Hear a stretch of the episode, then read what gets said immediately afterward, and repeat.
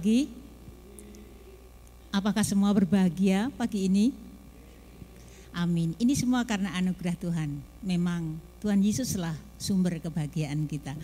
Bapak Ibu sudah dikasih Tuhan, diberi kesempatan untuk menyatakan kasih kita kepada teman-teman saudara kita yang duduk di sebelah kanan kiri, depan belakang kita dengan menyapa, memberikan senyum, silakan.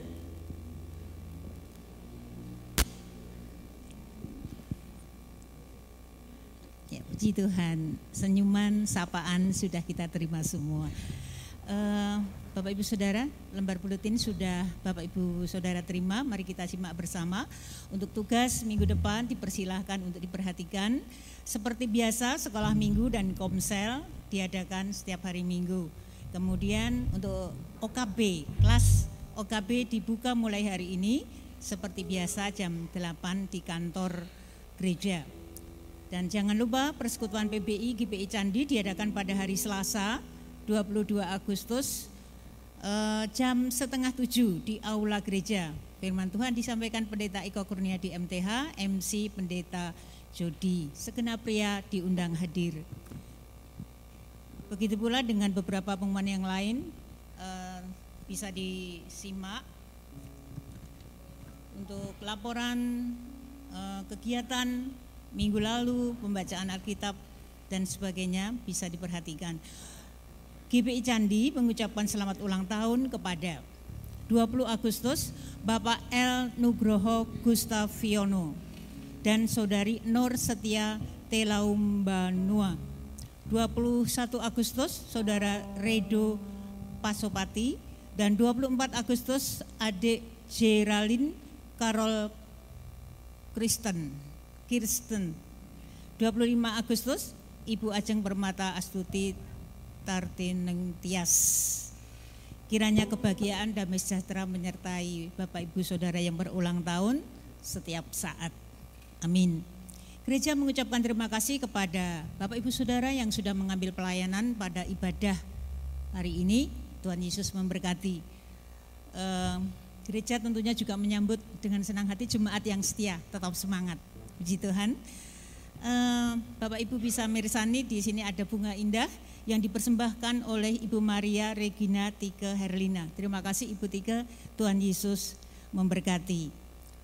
Pada pagi ini uh, dari PKMP akan uh, memperlihatkan promosi dari kegiatan yang akan datang di bulan September. Dipersilakan Saudara Ella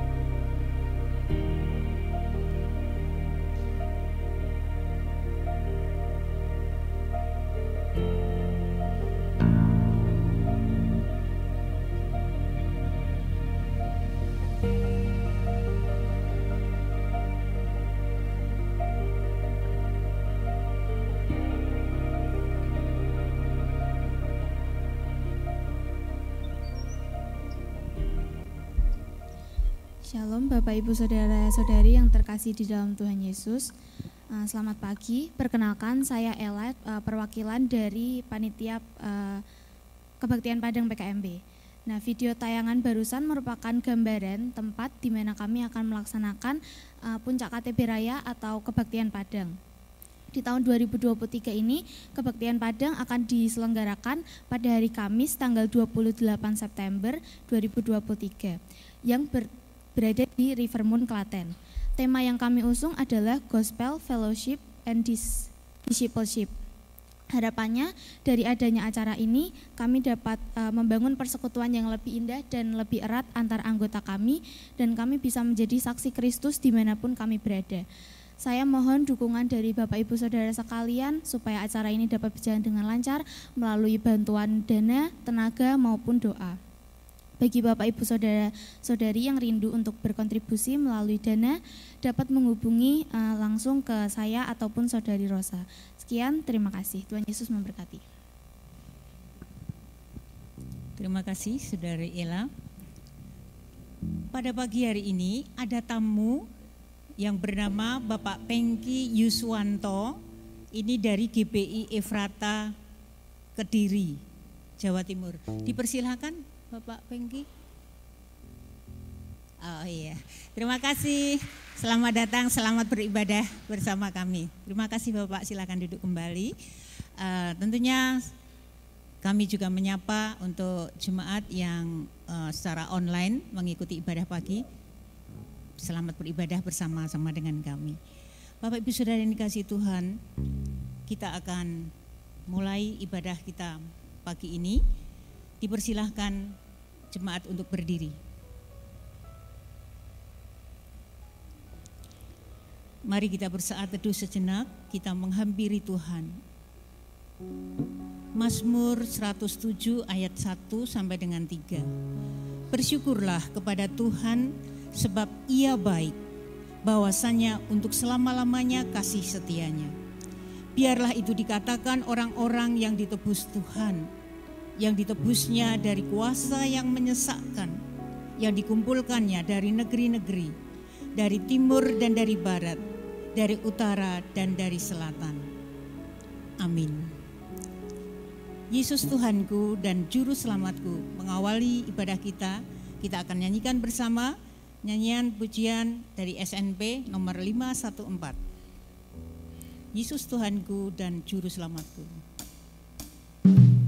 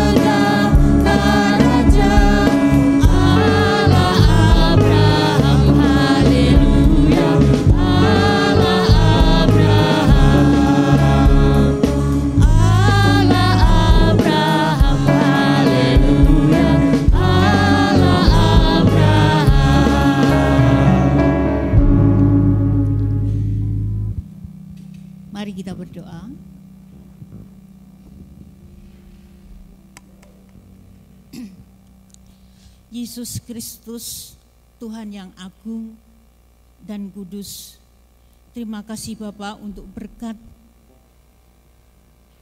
di mana Engkau selalu melimpahkan kepada kami dan banyak hal Tuhan boleh terjadi di dalam kehidupan kami, tetapi Engkau selalu menyertai kami.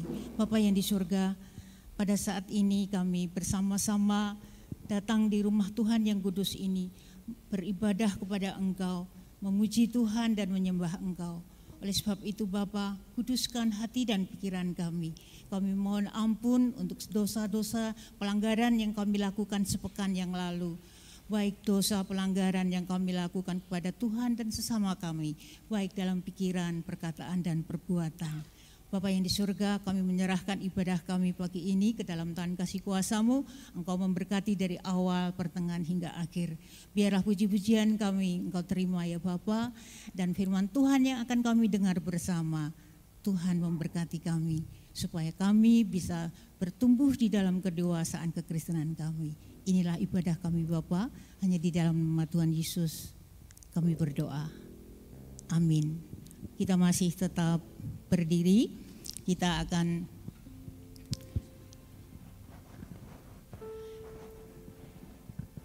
kita akan menaikkan pujian, antarkan masukkan nyanyian pujian nomor 292. Bapak Ibu Saudara yang dikasih Tuhan, pujian antarkan dan masukkan sebetulnya mengingatkan kepada kita semua. Sungguhnya kita mempunyai tugas utama, punya tugas penting, yaitu mengantarkan mereka untuk dibawa kepada Tuhan supaya mereka selamat seperti kita yang sudah diselamatkan. Amin Bapak Ibu Saudara. Kita akan menaikkan pujian ini. 292 nyanyian pujian.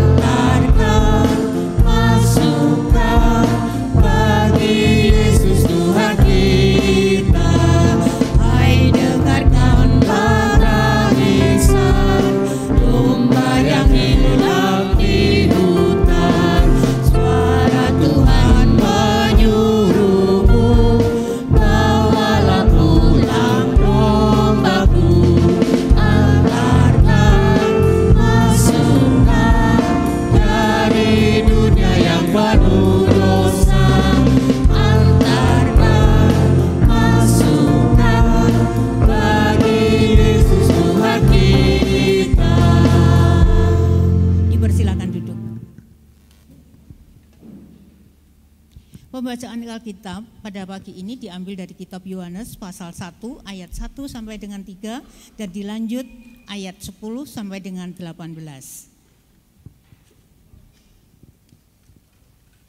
Yohanes pasal 1 ayat 1 sampai dengan 3 akan saya membacanya.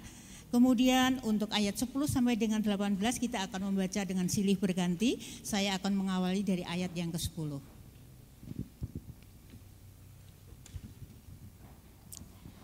Firman yang telah menjadi manusia. Pada mulanya adalah firman. Firman itu bersama-sama dengan Allah dan firman itu adalah Allah. Ia pada mulanya bersama-sama dengan Allah. Segala sesuatu dijadikan oleh dia dan tanpa dia tidak ada satupun yang telah jadi dari segala yang telah dijadikan. Kita lanjut dari ayat yang 10. Saya akan membacakan terlebih dahulu. Eh, Bapak Ibu Saudara bersama Singar membaca ayat yang ke-11 dan seterusnya bergantian.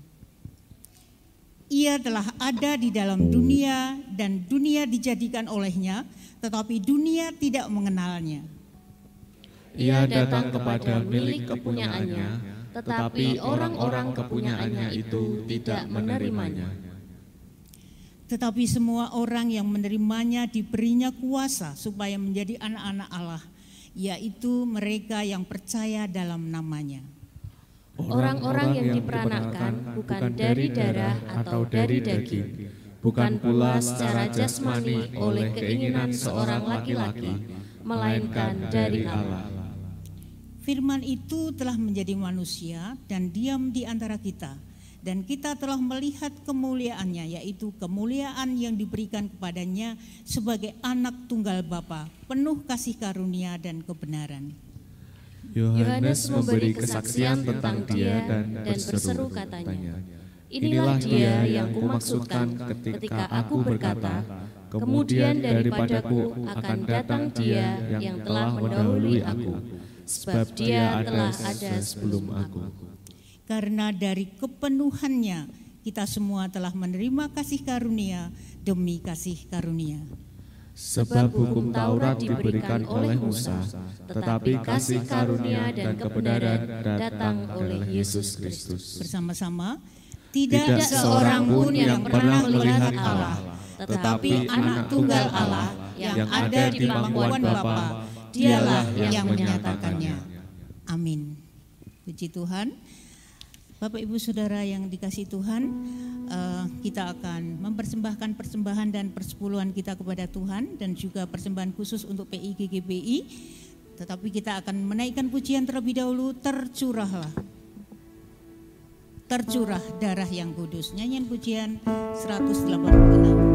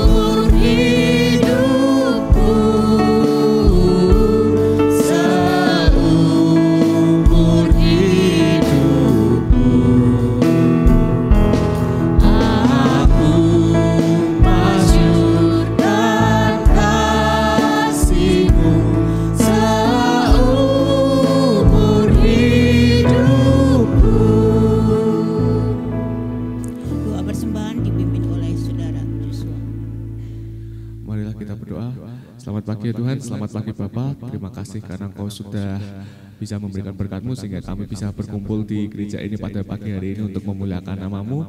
Sekarang kami akan memberikan persembahan bagimu ya Tuhan. Berkati persembahan yang kami berikan ini agar kiranya persembahan yang kami berikan ini bisa berguna bagi kau dan juga bisa untuk memuliakan namamu ya Tuhan. Berkati kami yang sudah bisa memberi dan juga berkati kami yang belum bisa memberi pada pagi hari ini ya Tuhan. Agar kiranya kau bisa memberkati kami dan di ke depan harinya kami bisa memberikan persembahan untuk memuliakan namamu. Dalam nama Tuhan Yesus kami sudah berdoa. Haleluya. Amin. Amin. Sementara kandang persembahan diidarkan, singer akan mempersembahkan pujian, bisa diikuti dengan jemaat. Berita baik.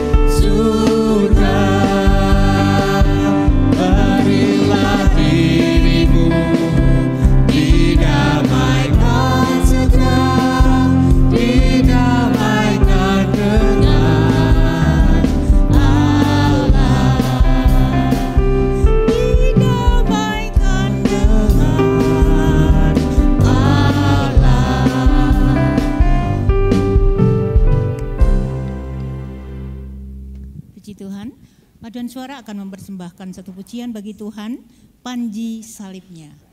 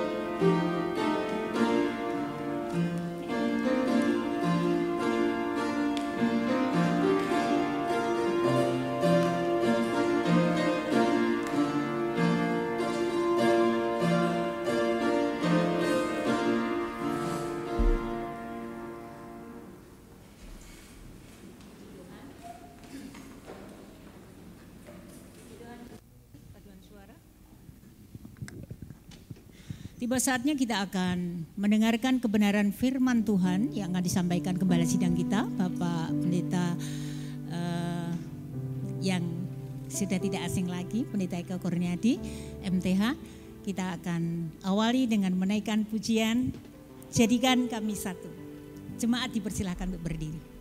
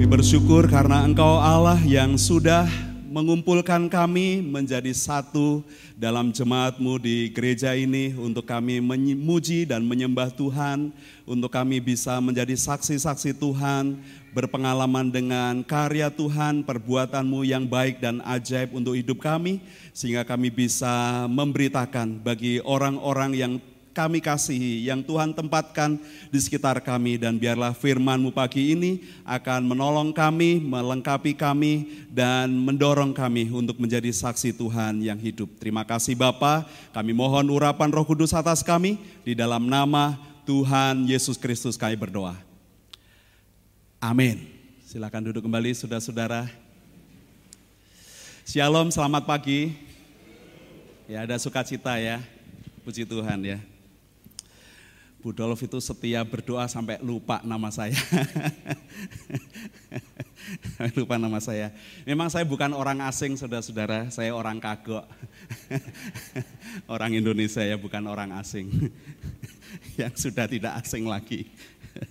Baik, mari kita akan buka Alkitab kita saudara-saudara di Injil Yohanes pasal 1. Saya memberi tema khotbah pagi ini adalah bersaksi dengan mudah, saudara-saudara.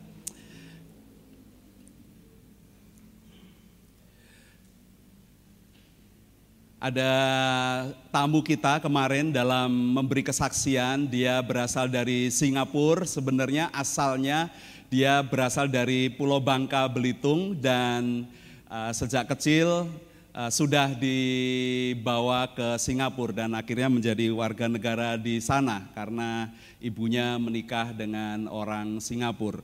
Dan dia berkata dan menekankan dan ini juga menjadi motivasi bagi kita bahwa kalau kita memberitakan tentang Tuhan Yesus, kalau kita bersaksi tentang Tuhan Yesus, kita harus punya motivasi yang besar, dorongan yang besar untuk menjadi saksi Tuhan dan kalau ada orang yang menolak, itu yang ditolak bukan Anda, saudara-saudara. Yang ditolak bukan kita, yang ditolak bukan orang yang bersaksi, tetapi mereka menolak Tuhan.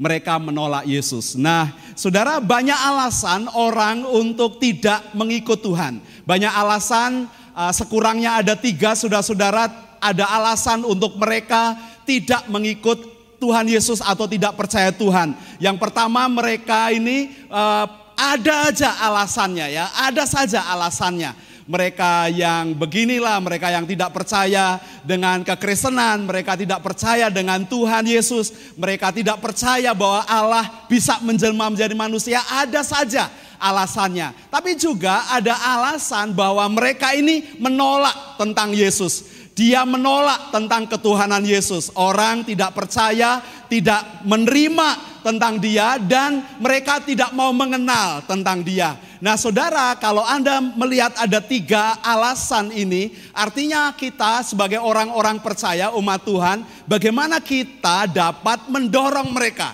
Kalau ada orang yang tidak mau mengenal Tuhan bagaimana saudara bisa terlibat untuk mendorong mereka lebih mengenal akan Tuhan lebih mengenal akan orang-orang percaya, orang-orang Kristen. Kita perlu mendorong mereka. Kalau mereka menolak, itu yang ditolak bukan Anda, tapi mereka menolak Tuhan. Saudara, saya memakai dalam teks uh, di dalam Yohanes pasal 1 ini, kita akan belajar dan firman Tuhan akan menolong kita memberi konten, memberi isi apa dan bagaimana kita harus memberi kesaksian kepada orang yang belum kenal Tuhan. Saudara, bersaksi itu adalah sebuah keharusan, ya kalau di dalam 1 Korintus pasal yang ke-9, kalau kita kutip saudara-saudara, ayat 16-17 dikatakan bahwa karena jika aku memberitakan Injil tidak mempunyai alasan untuk memegahkan diri sebab adalah keharusan bagiku.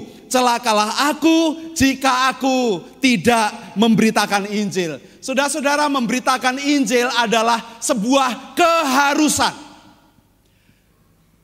tanpa keterkecuali. Setiap orang didorong dan harus memberitakan Injil. Ini bukan tugas-tugas rohaniwan, ini bukan tugas mahasiswa STT yang dipaksa-paksa untuk belajar memberitakan Injil, tapi ini adalah keharusan bagi setiap orang-orang yang percaya.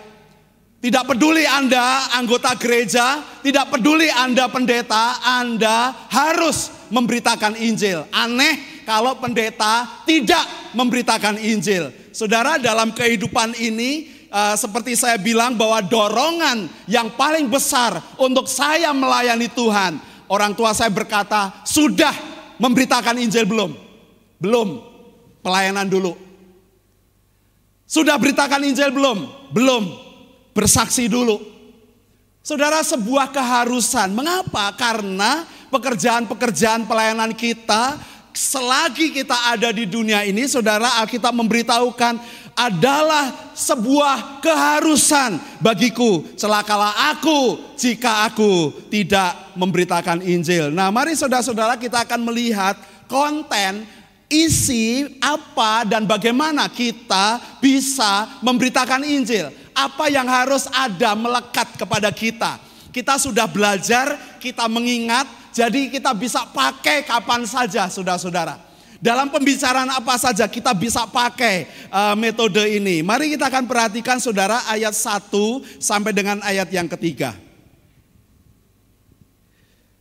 Pada mulanya adalah firman. Firman itu bersama-sama dengan Allah dan firman itu adalah Allah. Pada ia pada mulanya bersama-sama dengan Allah segala sesuatu dijadikan oleh Dia, dan tanpa Dia tidak ada suatu pun yang telah jadi dari segala yang dijadikan.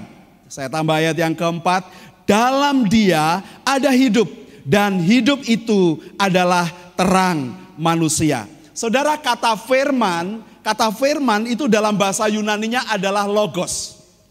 Logos itu berarti firman. Dalam bahasa Ibraninya dabar. Dan itu berarti firman. Kalau dalam bahasa Arabnya kalimatullah. Firman Allah, saudara-saudara.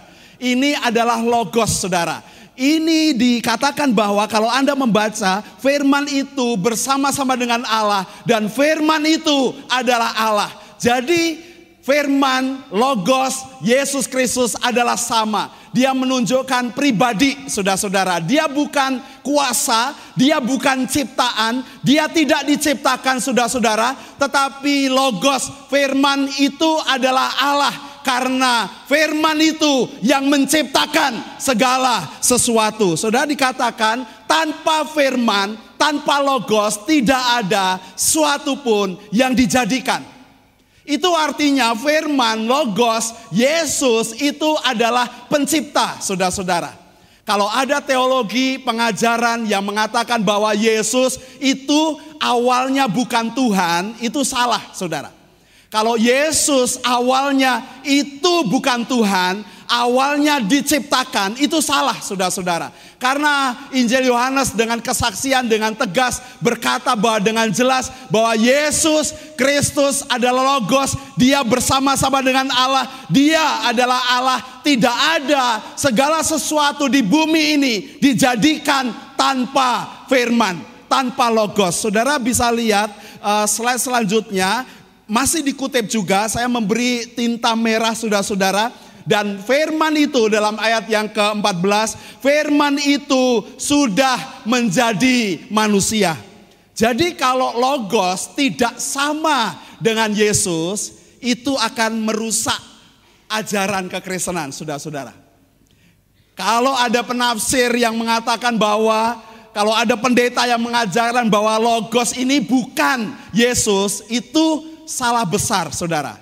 Kalau logos bukan Yesus, itu artinya Yesus bukan pencipta. Betul ya? Menurut teks ini dikatakan bahwa segala sesuatu dijadikan oleh dia dan tanpa dia tidak ada satupun yang dijadikan. Berarti kalau Yesus bukan logos, berarti dia bukan pencipta. Jadi dia bukan Tuhan, itu salah besar saudara-saudara. Dan hari ini berkembang kita, ajaran kita, doktrin kita, keyakinan kita sedang digrogoti dengan teologi liberal yang menafsirkan dengan tidak tepat sehingga mereka berkesimpulan bahwa logos ini tidak sama dengan Yesus. Tetapi Alkitab memberitahukan pada kita bahwa dia adalah firman dan firman itu sudah menjadi manusia. Dalam terjemahan lain, firman itu sudah menjelma menjadi daging. Jadi bukan kata manusia bahkan dikatakan adalah daging, flesh, sar dalam bahasa Yunaninya. Firman itu sudah menjadi manusia. Saudara-saudara, bagian yang penting yang harus kita ingat selalu waktu kita memberitakan tentang Yesus, yakin, percaya bahwa Yesus adalah Tuhan. Kadang kita uh, bingung, kacau atau ya susah menjawab dengan orang pertanyaan orang tentang bahwa Yesus itu manusia. Bagaimana bisa manusia itu disembah ya? Saudara-saudara, di dalam diri Yesus, dalam diri Yesus ada dua tabiat yang tidak bisa dipisahkan, saudara-saudara. Kalau kita ngomong Yesus itu artinya dia adalah Allah sepenuhnya dan manusia sepenuhnya. Tidak bisa dipisahkan. Kita bicara tentang Yesus karena dia adalah Allah yang sama seperti kita. Saudara bisa melihat di dalam kejadian pasal yang ketiga. Silakan saudara membuka kejadian pasal yang ketiga.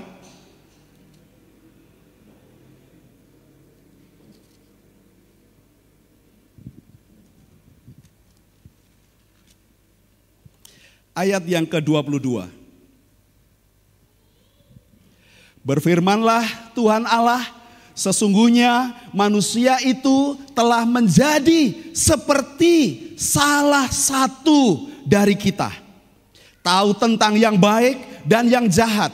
Maka sekarang jangan sampai ia mengulurkan tangannya dan mengambil pula dari buah pohon kehidupan itu dan memakannya. Sehingga ia hidup untuk selama-lamanya manusia sudah menjadi seperti salah satu dari kita. Kita menunjukkan jamak ya, plural, jamak, bukan tunggal. Alkitab memberi kesaksian yang luar biasa dan itu dalam bahasa rumpun semit saudara-saudara, baik uh, orang Aram, orang Arab orang Ibrani punya kata yang sama. Mereka menyebutkan Allahnya dalam bentuk jamak, saudara. Silakan Anda cek, cari Google, terjemahan misalnya Al-Quran. Dia ngomongin tentang Allah itu dalam bentuk jamak, saudara. Kami, kita, saudara bisa cek itu. Saudara kalau Alkitab memberitahukan pada kita bahwa dia adalah Allah Yesus, kita manusia, kita tahu bahwa dikatakan seperti Allah berkata kepada Adam dan Hawa dan kepada ciptaan bahwa manusia di antara uh, mereka dia berkata manusia sudah menjadi seperti salah satu dari kita.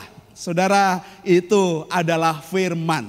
Itu adalah logos. Itu adalah Yesus manusia sudah menjadi seperti salah satu dari kita. Nah, saudara yakin bahwa Yesus adalah Tuhan.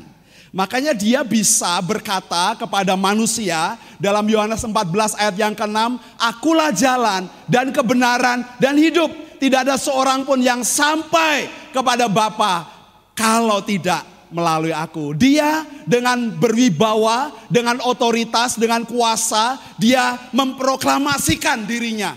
Dia bukan seperti calo, saudara-saudara. Dia bukan seperti uh, uh, calo yang di terminal yang berkata, ayo Solo, Solo, naik, Solo, Solo. Waktu orang semua sudah naik bus dan kemudian pergi ke Solo, dia masih tinggal di tempat.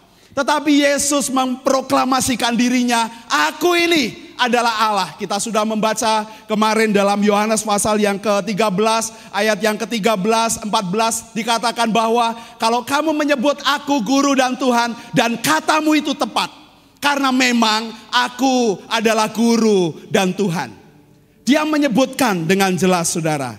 Jadi itu yang pertama harus nyentel kepada kita. Yang kedua saudara Anda bisa perhatikan ayat selanjutnya. Ayat yang ke-10 uh, saya memberi uh, tinta merah, kotak merah. Saudara ada dua bagian yang sangat penting di situ. Yang pertama saudara-saudara bahwa manusia itu sudah berdosa. Dunia sudah jatuh di dalam dosa. Saudara dikatakan ayat yang ke-10 bahwa ia telah ada di dalam dunia dari uh, dunia yang dijadikannya, tetapi dunia tidak mengenalnya. Saudara ini adalah tanda dosa. Karena dunia yang diciptakan oleh Tuhan tidak mengenal penciptanya. Orang tidak mau berusaha mengenal penciptanya. Itu dosa, saudara-saudara. Dosa bukan hanya mencuri, mengambil, merampok, membunuh, tetapi dosa karena mereka tidak mau mengenal penciptanya. Saudara manusia berdosa, ingat kalau bersaksi kita bisa berkata bahwa bahwa kita semua orang yang berdosa. Dunia sudah berdosa. Anda sudah berdosa, saya sudah berdosa. Orang yang berdosa tidak mendapat tempat di dalam kesucian. Kalau ada orang berkata, aku tidak mencuri pak, aku tidak membunuh, tak rasa aku baik-baik saja. Tetapi toh kebaikan manusia Anda, saya sudah berdosa. Sekecil apa pun dosa itu sudah membuat manusia sudah terusir dari Taman Eden. Sekecil apa pun dosa itu tidak bisa bercampur dengan Allah yang suci, saudara-saudara. Sekecil apa pun itu dosa, Anda, saya, setiap orang itu tidak bisa bercampur kembali bersama dengan Allah yang suci. Saudara-saudara itu harus kita catat. Dulu ada seorang anak muda di sini, saya tanya mereka. Saya tanya dia beberapa orang, tapi saya tanya satu orang ini, kenapa kamu mau dibaptiskan? Aku mau melayani pak. Saya bilang, itu bukan alasan yang tepat. Kenapa Anda percaya Tuhan? Kenapa Anda melayani? Kenapa Anda percaya Tuhan dan dibaptiskan? Kenapa Anda menjadi orang-orang Kristen? Karena Anda orang yang berdosa. Saudara itu dasar yang paling penting. Karena kita tidak pernah tahu orang itu berdosanya apa sebelum kita kenal. Kita tidak bergaul dengan dia, kita tidak tahu apa dosanya. Tapi saudara-saudara, sekalipun kita tidak kenal, tidak tahu, tetapi manusia adalah semua berdosa. Satu dosa sudah cukup membuat manusia diusir dari Taman Eden. Saudara-saudara, itu yang harus kita camkan. Ada dua hal di situ. Dikatakan orang atau dunia tidak mengenalnya. Kemudian ayat yang ke-11 bahwa mereka menolak kehadirannya. Saudara, jadi kalau bersaksi ingat, tidak ada orang yang baik, semua orang berdosa. Dan selalu ingat kalau orang berdosa tidak mendapat tempat di dalam kerajaan Allah. Setekun-tekunnya kita beribadah, setekunnya kita berdoa, kita tidak mendapat tempat karena kita selalu berdosa. Kita lebih banyak melakukan dosa daripada yang baik, saudara-saudara. Kita sering melakukan banyak kesalahan dibandingkan dengan kebenaran. Makanya tidak ada seorang pun. Bahkan kitab Roma pasal yang ketiga, saudara-saudara bisa dilihat Roma pasal yang ketiga dari ayat yang ke-10 sampai ayat yang ke-12.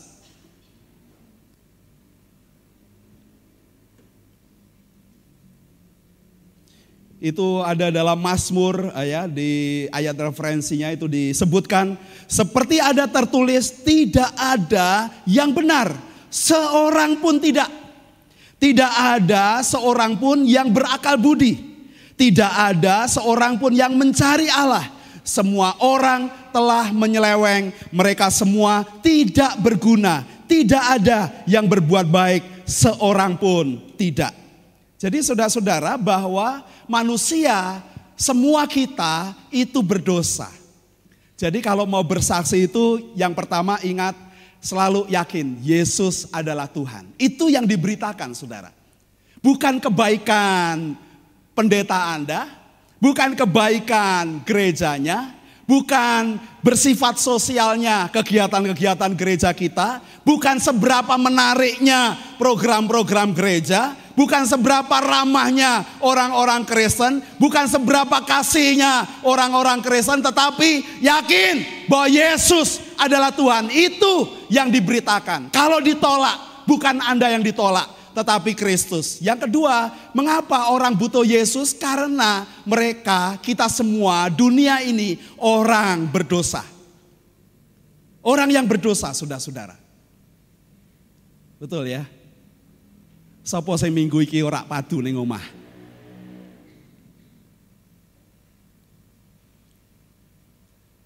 Siapa yang minggu ini gak neng-nengan dengan anggota keluarganya? Siapa yang hari ini dalam minggu ini gak duwe pikiran yang jelek tentang saudaranya?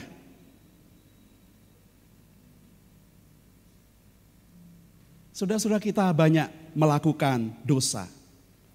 Jadi ingat bahwa kenapa kita butuh Yesus? Kenapa kita butuh Yesus untuk menyelamatkan kita? Karena kita orang berdosa. Kalau orang tidak mengakui dan sadar akan dosa, mereka nggak butuh Yesus, saudara-saudara. Itu yang perlu disampaikan. Itu yang disampaikan. Nah beberapa praktek di dalam bersaksi saudara-saudara beberapa gereja itu berkata kalau kamu percaya Yesus, kalau kamu percaya Yesus kamu menjadi kaya, diberkati Tuhan. Percaya Yesus mesti diberkati Tuhan, mesti sehat-sehat, mesti baik-baik, mesti utangnya lunas. Wah, ya percaya Yesus utang langsung lunas karena Yesus sudah ambil bebannya. Yo iso saudara-saudara, yo bisa, ndak ada yang mustahil. Tapi inti yang diberitakan itu salah. Inti yang diberitakan itu bukan itu saudara-saudara. Tapi inti yang diberitakan karena kita orang berdosa. Sehingga kita butuh Tuhan Yesus. Saudara, kita harus uh, semakin menyaring ya, ada filtering, ada saringan yang lebih baik. Makanya di dalam keluarga kita, saudara-saudara, nah ini sebagai prakteknya di uh, khotbah yang pertama ini, dalam prakteknya saudara-saudara, ya coba dilihat di lingkungan kita yang paling dekat. Orang tua kita, bapak ibu, anak-anak kita, orang-orang yang Tuhan tempatkan di sekitar kita. Kalau tidak ada mereka, cari orang-orang tetangga, sahabatmu yang dekat dengan Anda. Teman-teman yang dekat, mulailah berdoa untuk mereka. Supaya roh kudus bekerja dalam hati mereka. Lengkapi Anda, Anda yakin bahwa Yesus adalah Tuhan. Sehingga Anda yakin untuk memberitakan tentang Yesus adalah Tuhan. Bahwa dia adalah pencipta segala sesuatu. Saudara bisa pakai ayat-ayat ini untuk bersaksi kepada orang yang belum percaya. Ajak mereka, saudara-saudara kalau ngajak orang tua, ngajak anak-anak itu nggak mudah memang. Kadang mereka melihat contoh, melihat teladan. Tapi saudara-saudara yang paling penting adalah apakah kita pernah bersaksi ngomong tentang Yesus kepada mereka dan menantang mereka untuk percaya kepada Tuhan. Karena kita orang-orang yang berdosa. Karena dunia sudah jatuh di dalam dosa. Nah mari kita akan merefleksikan saudara-saudara slide terakhir dek. Silakan saudara uh, renungkan ya. Mulai berdoa, pikir kepada siapa? Kepada siapa kita mau memberitakan Injil? Ya perlu saudara-saudara. Perlu. Kepada siapa kita memberitakan Injil? Mulailah dengan doa. Mulailah dengan berdoa.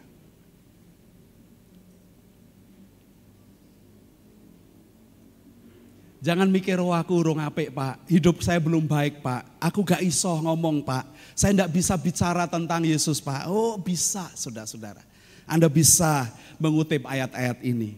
Mulai kepada siapa Anda memberitakan Injil.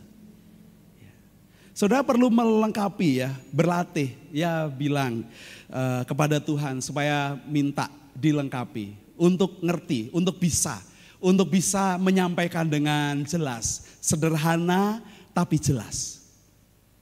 Saya perlu berdoa. Mengapa kita perlu berdoa saudara-saudara di dalam 1 Timotius pasal 1 minta maaf 1 Timotius pasal 2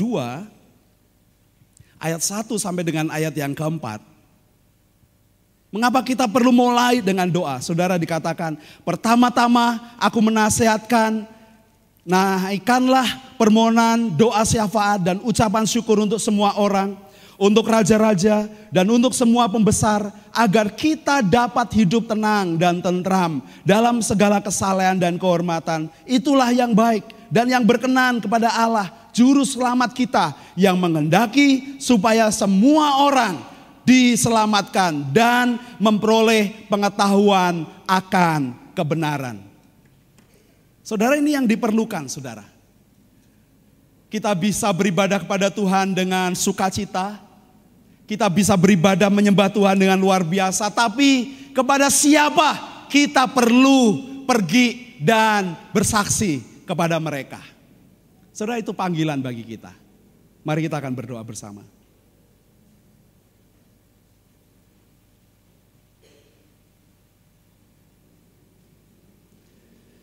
Mulailah dengan berdoa. Mulailah di dalam doa. Banyak orang yang belum percaya Tuhan di sekitar kita. Bahkan sahabat kita pun teman-teman yang baik, anggota keluarga kita. Banyak mereka mengaku Kristen tetapi mereka tidak ngerti bahwa Yesus adalah Tuhan yang patut disembah. Mereka, kita, dunia ini sudah berdosa. Dan mereka butuh keselamatan itu. Saudara perlu mulai dengan berdoa. Mulai bawa mereka dalam doa dan bersaksi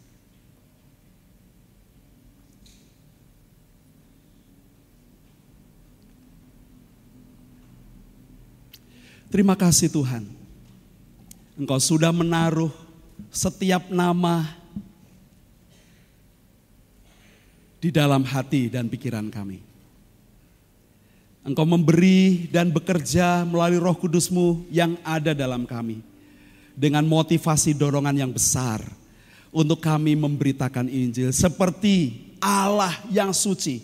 Yang rela masuk ke dalam dunia yang berdosa rela menjadi manusia sama seperti kami, menjadi daging, tinggal di tengah-tengah dunia yang berdosa.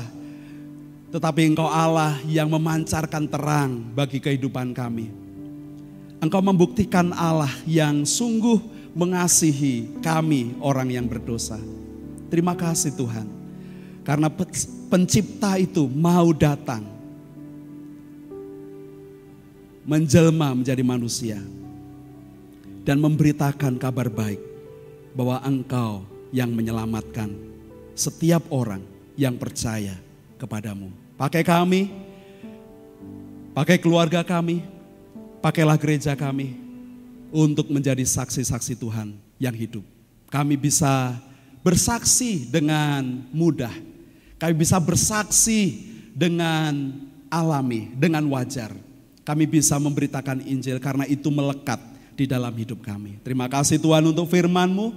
Terima kasih di dalam nama Tuhan Yesus Kristus. Kami berdoa. Amin. Mari kita akan memasuki upacara perjamuan Tuhan, saudara-saudara. Silakan saudara berdoa secara pribadi, ambil saat teduh. Setiap petugas dipersilakan mengambil tempat di sekitar meja perjamuan. Saudara-saudara ini kesempatan bagi kita untuk merenungkan kebaikan Tuhan, pengorbanan Tuhan yang luar biasa untuk kita. Kita sudah dipersatukan dalam jemaat ini untuk menyembah memuliakan Tuhan.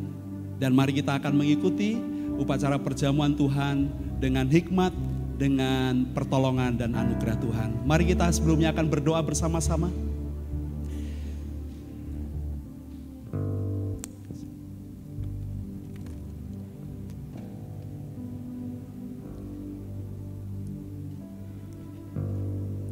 Bapa di dalam surga, kami bersyukur karena Allah yang suci pencipta alam semesta ini, rela masuk ke dalam dunia, menjelma menjadi manusia, sama seperti kami, dan menanggung seluruh dosa-dosa dan kelemahan kami, manusia, menyelamatkan kami. Engkau sungguh ajaib dan luar biasa. Pengorbananmu di kayu salib memecah-mecahkan tubuhmu dan menumpahkan darahmu. Dan oleh bilur-bilurmu kami semua menjadi sembuh. Dan sungguh kami bersyukur karena engkau sudah mempersatukan kami dengan darahmu yang suci, darahmu yang mahal itu. Untuk kami bisa menyembah Tuhan, mengenal Tuhan, dan menerima Engkau sebagai Tuhan dan Juru Selamat kehidupan kami. Terima kasih Bapa. Dan saat kami mengikuti upacara perjamuan Tuhan, urapilah kami, setiap kami, supaya kami dapat terus dipimpin oleh Tuhan. Mengingat akan kematian Kristus di dalam hidup kami. Untuk kami beritakan kepada setiap orang yang membutuhkan pengampunan dosa. Terima kasih Bapak, pimpinlah kami di dalam nama Tuhan Yesus Kristus kami berdoa. Amin.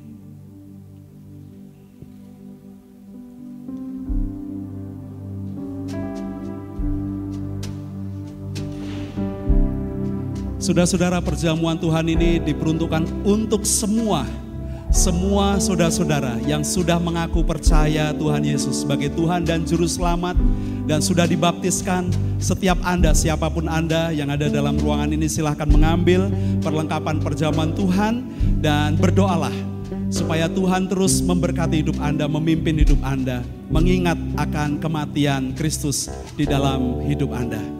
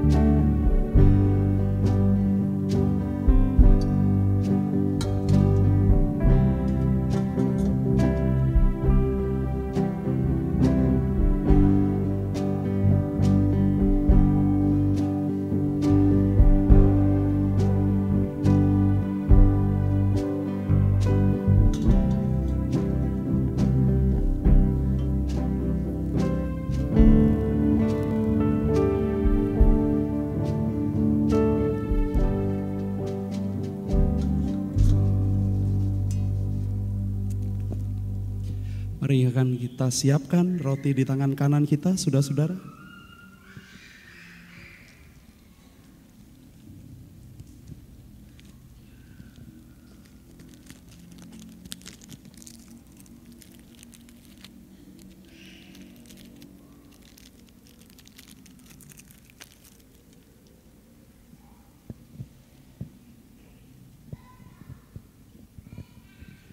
Mari kita pegang di tangan kanan kita.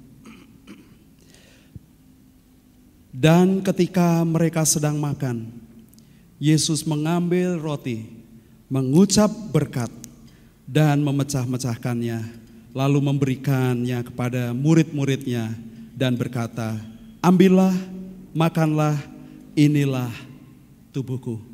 Amin. Mari kita makan bersama-sama.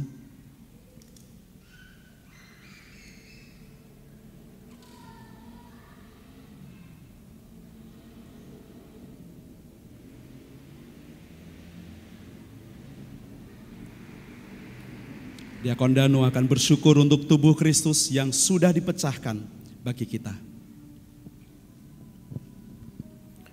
Puji dan syukur kami naikkan kepadamu, ya Allah, yang kami sembah di dalam nama Tuhan Yesus.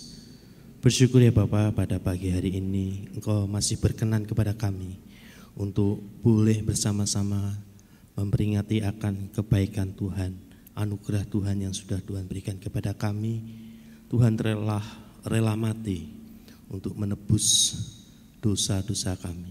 Tuhan telah menyelamatkan kami dari dosa kekal ya Bapa. Biarlah roti ini menjadi satu peringatan akan kami dan biarlah kami senantiasa semakin hari semakin bertumbuh di dalam iman kami kepada Tuhan Yesus sebagai Tuhan dan Juru Selamat kami dan biarlah kami menjadi saksi Kristus yang senantiasa mencerminkan akan pribadi Yesus yang sangat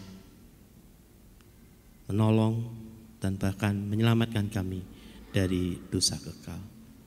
Terima kasih Bapak. Inilah doa serta ucapan syukur kami hanya di dalam nama Tuhan Yesus. Kami berdoa. Amin. Mari kita akan menyiapkan anggur di tangan kanan kita. Ada alat bantu yang bisa dipakai, saudara-saudara. Silakan kalau yang perlukan bantuan, silakan bisa uh, ditolong oleh teman di sebelahnya. Silakan.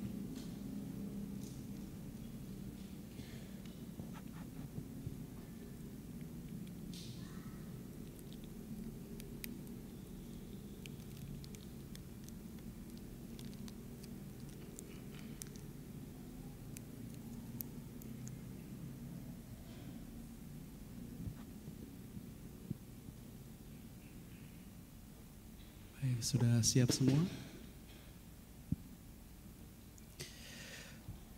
Sesudah itu ia mengambil cawan, mengucap syukur, lalu memberikannya kepada mereka dan berkata, Minumlah kamu semua dari cawan ini, sebab inilah darahku, darah perjanjian yang ditumpahkan bagi banyak orang untuk pengampunan dosa.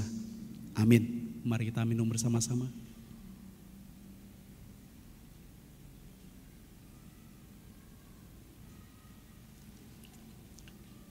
Pendeta Human Noguchi akan bersyukur untuk darah Kristus melalui lambang anggur yang sudah ditumpahkan untuk pengampunan dosa banyak orang. Bapa kami di surga, kami sangat mengucap syukur atas semua anugerah yang ditunjukkan bagi kami di atas kayu salib. Tuhan mencurahkan darah yang kudus untuk menebus dosa kami. Tuhan, terima kasih atas kesempatan yang luar biasa pada pagi ini untuk mengingatkan sekali lagi yang kebesaran anugerahmu dan kasih karunia dari Tuhan Yesus Kristus. Dan Tuhan, ah, menjadikanlah hati kami sebagai saksimu untuk memberitakan dan anugerah yang bukan bagi kami saja tetapi untuk semua orang yang untuk ah, pakailah ah, gereja ini seperti kami sudah mendengar dari firman Tuhan dan untuk memberitakan Injil yang kematian di atas kayu salib dan kebangkitan Tuhan Yesus Kristus dan ah, hidup yang kekal yang sudah diberikan kepada kami. Dan ubahkanlah hati kami dan dari hari ini karena kami sudah menerima darah kudus dari Yesus Kristus. Kami sangat mengucap syukur dan atas upacara acara uh, yang berjaman kudus uh, kali ini. Dan kami bersyukur dan berdoa dalam nama Tuhan Yesus. Haleluya. Amin.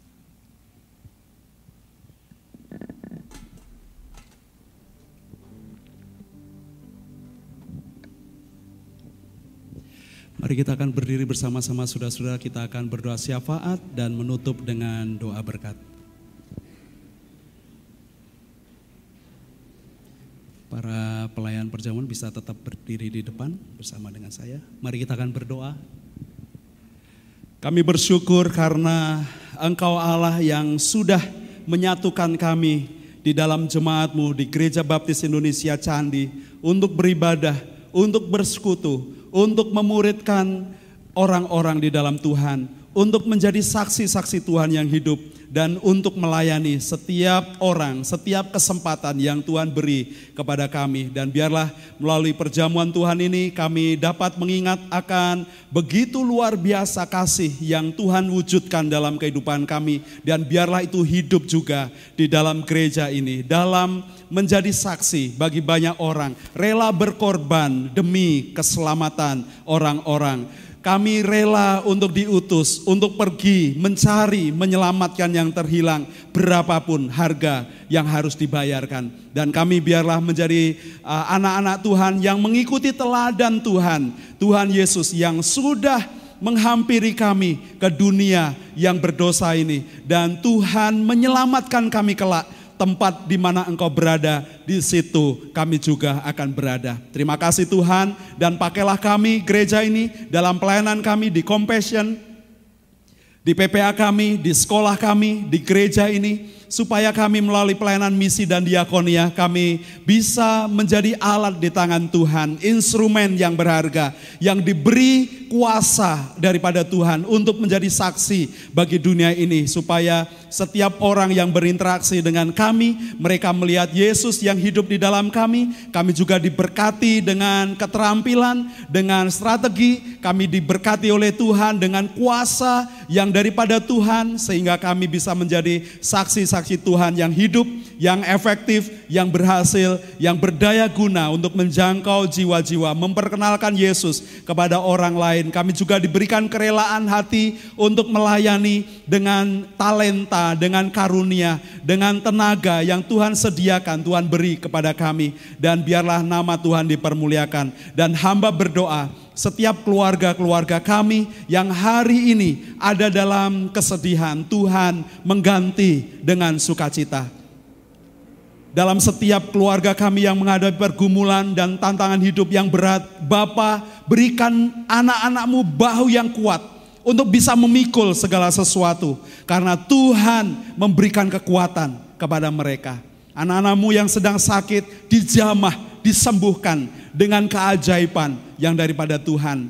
Setiap persoalan-persoalan yang pelik, yang sulit, yang tidak ada jalan keluar, engkau buat dan beri terobosan kepada anak-anakmu untuk memandang Tuhan di mana engkau berada, di situ terangmu akan bercahaya dan Tuhan akan memberkati setiap anak-anakmu. Terima kasih Bapak. Kami terus berdoa untuk para pemimpin bangsa kami diberkati oleh Tuhan dengan hikmat marifat yang daripada Tuhan untuk memimpin bangsa ini. Seluruh lapisan masyarakat Indonesia mendapatkan kesempatan untuk sejahtera dan dipakai menjadi berkat bagi bangsa kami, bangsa Indonesia. Kami bersyukur untuk Presiden Jokowi dari tingkat pusat pemerintahan kami sampai yang terdekat dengan kami. Mereka semua diberkati oleh Tuhan supaya mereka juga bisa membimbing kami, mengayomi seluruh rakyat Indonesia ada dalam persamaan di hadapan hukum, mendapatkan kesejahteraan secara uh, ekonomi, secara sosial, secara politik, secara toleransi umat beragama diberkati oleh Tuhan agar engkau saja yang dipermuliakan di bumi Nusantara kami yang kami cintai ini. Terima kasih Bapak, inilah doa dan permohonan kami. Kami naikkan di dalam nama Tuhan Yesus Kristus kami berdoa. Jemaat Tuhan pulanglah, bawalah berkat dan kasih sayang dari Bapa di dalam Tuhan Yesus Kristus dan Roh Kudus dengarkanlah dia maka dia akan memberitahukan jalan-jalannya kepadamu sehingga engkau diberkati. Diberkati dengan kasih dan sukacita. Kebajikan dan kemurahan Tuhan akan mengikutimu ke mana pun kau pergi. Engkau akan diberkati dengan kesehatan, perlindungan dari segala macam penyakit dan bahaya. Dia akan memberkatimu dengan anak-anak dan keturunanmu akan menjadi berkat bagi bangsa-bangsa. Dia akan memeliharakan kehidupanmu secara total, melimpahkan rezeki dengan murah hati dan setiap tangan-tanganmu yang bekerja diberikan keterampilan, keberhasilan dan keberuntungan dan saksikanlah pada orang lain apa yang sudah Bapamu perbuat dalam kehidupanmu sehingga orang melihat perbuatan Bapamu yang baik dan ajaib itu. Dan mereka juga menyembah Bapamu yang di sorga. Terima kasih Tuhan Yesus. Inilah ibadah kami, korban syukur dan puji-pujian. Kami naikkan untuk Engkau saja, Yesus Kristus, Kepala Gereja kami. Dari sekarang sampai selama-lamanya. Haleluya. Amin.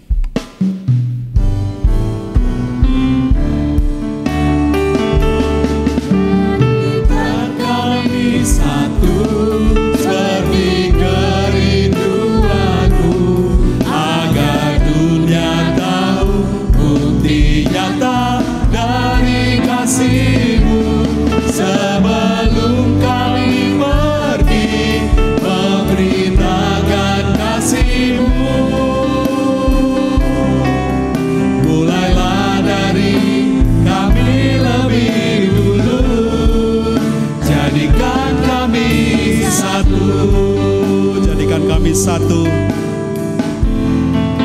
Jadikan kami satu. Sekali lagi Jadikan kami satu. Jadikan kami satu. Silakan ambil satu dulu saudara-saudara. Selamat pagi Menyelamatkan yang terhilang. Tuhan Yesus memberkati